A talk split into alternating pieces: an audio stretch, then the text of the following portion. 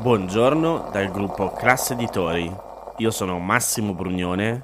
Oggi è giovedì 5 gennaio e queste sono notizie a colazione, quelle di cui hai bisogno per iniziare al meglio la tua giornata.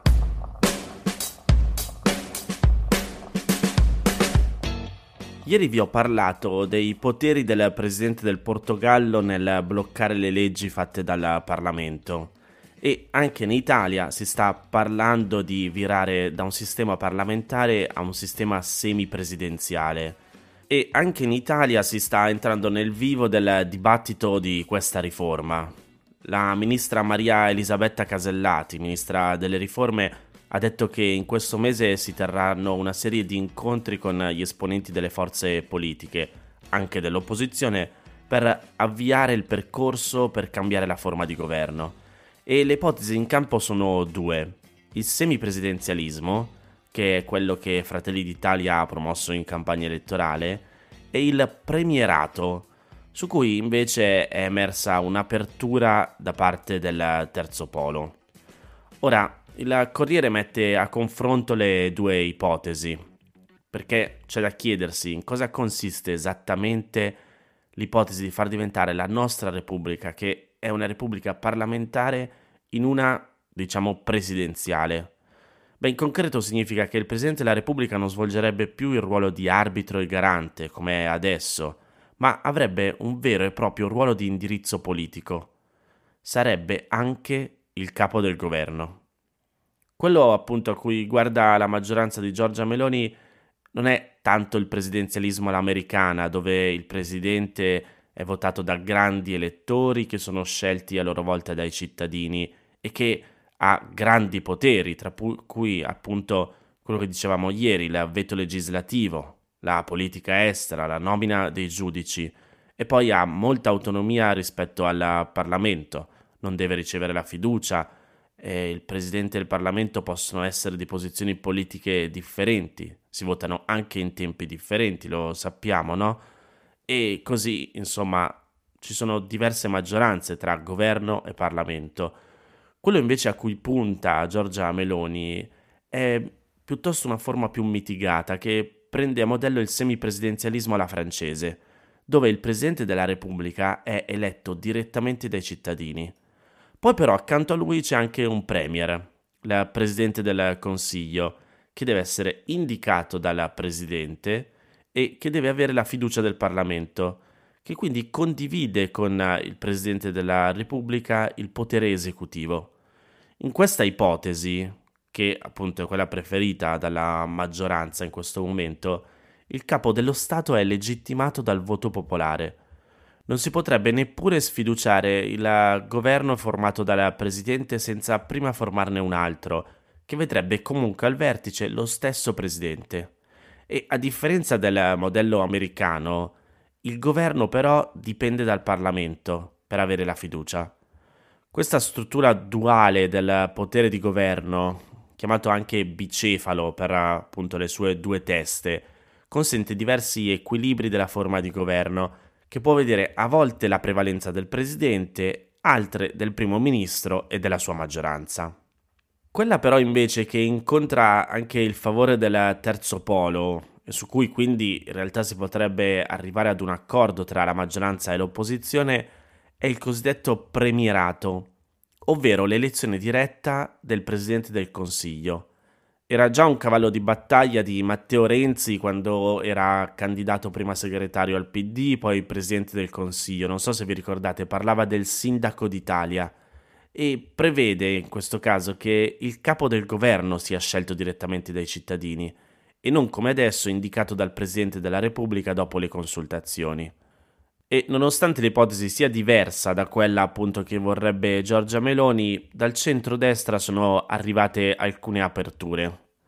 Il modello che si prende a prototipo è quello di Westminster, ossia il sistema parlamentare di governo vigente nel Regno Unito, dove è affermata per via consuetudinaria la prassi che il ruolo di capo del governo sia affidato al leader del partito principale che vince le elezioni.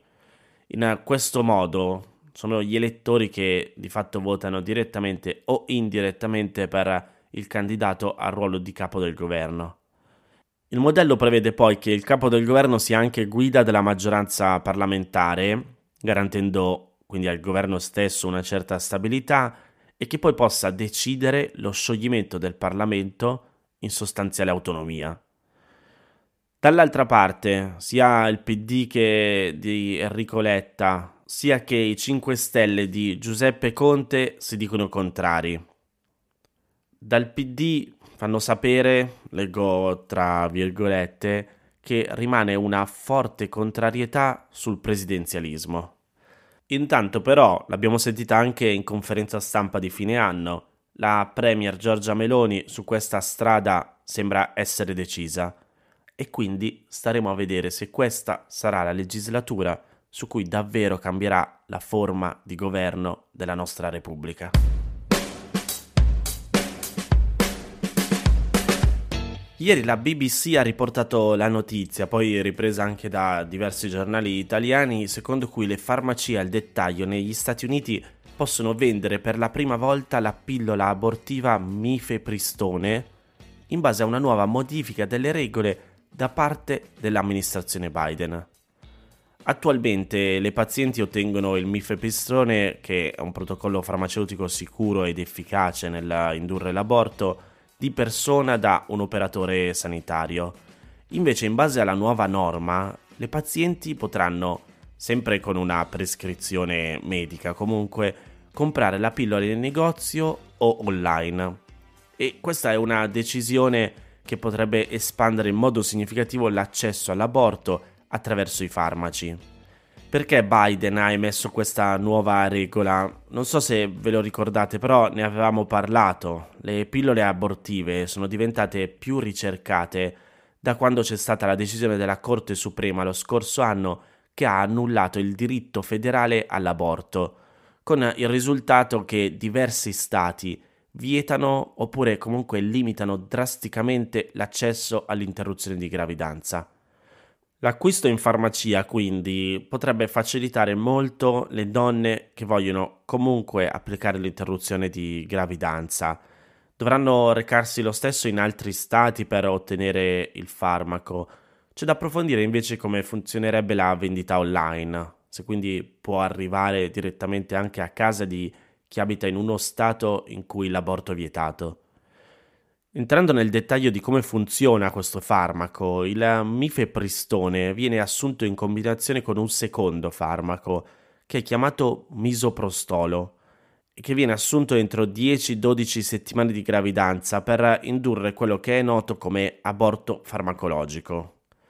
Quest'altro farmaco, il misoprostolo, è comunemente usato per la gestione dell'aborto spontaneo e non è un farmaco soggetto a restrizioni quindi può essere facilmente ottenuto in farmacia tramite una prescrizione medica.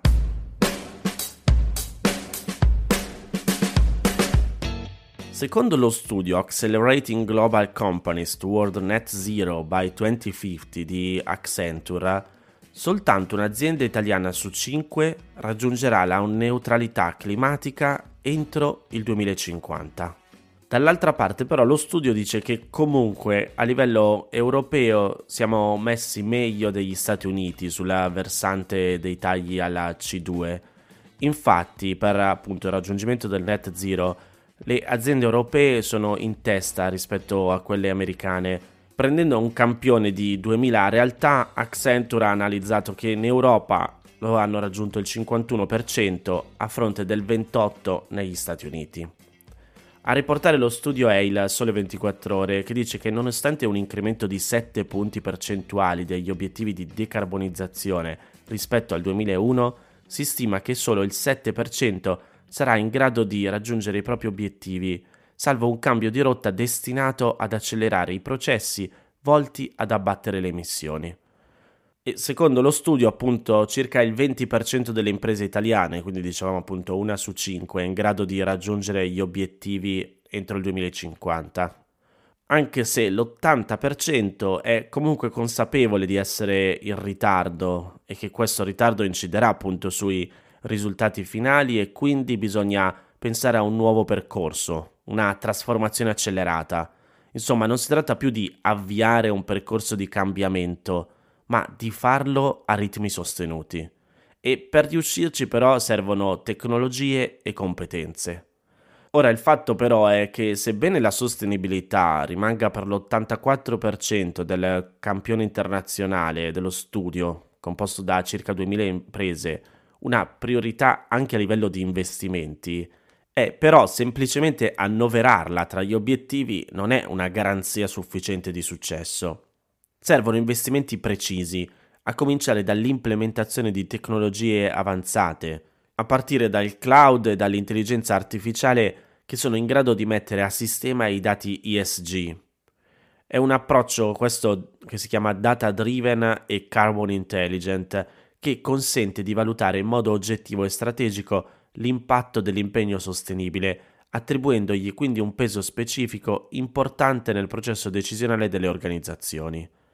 Tra l'altro, secondo lo studio, la crisi energetica che stiamo vivendo sta contribuendo in realtà ad avvicinare le aziende a processi di trasformazione green. In Italia ci sono diverse imprese virtuose, di solito si caratterizzano per dimensioni importanti e rilevanti consumi di energia. Queste realtà si distinguono per tre elementi fondamentali. Considerano la sostenibilità una priorità per le scelte di investimento favoriscono il coinvolgimento delle persone all'interno dell'organizzazione su questi temi e rendono protagonista del cambiamento l'intero ecosistema di fornitori e clienti. Inoltre, da quella che si vede, le aziende con rapporti diretti con clienti finali sono quelle che si dimostrano più sensibili ai temi della sostenibilità.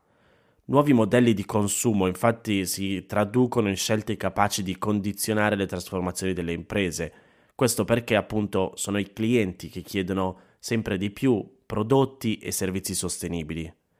Secondo lo studio, per una svolta decisiva saranno imprescindibili azioni a livello di sistema, cioè una collaborazione tra pubblico e privato, ma anche cross-settoriale, cluster industriali e cooperazioni tra istituzioni sociopolitiche e accademiche sono tutti elementi che sono diventati strategici per validare e diffondere le innovazioni cruciali per l'accelerazione verso il net zero.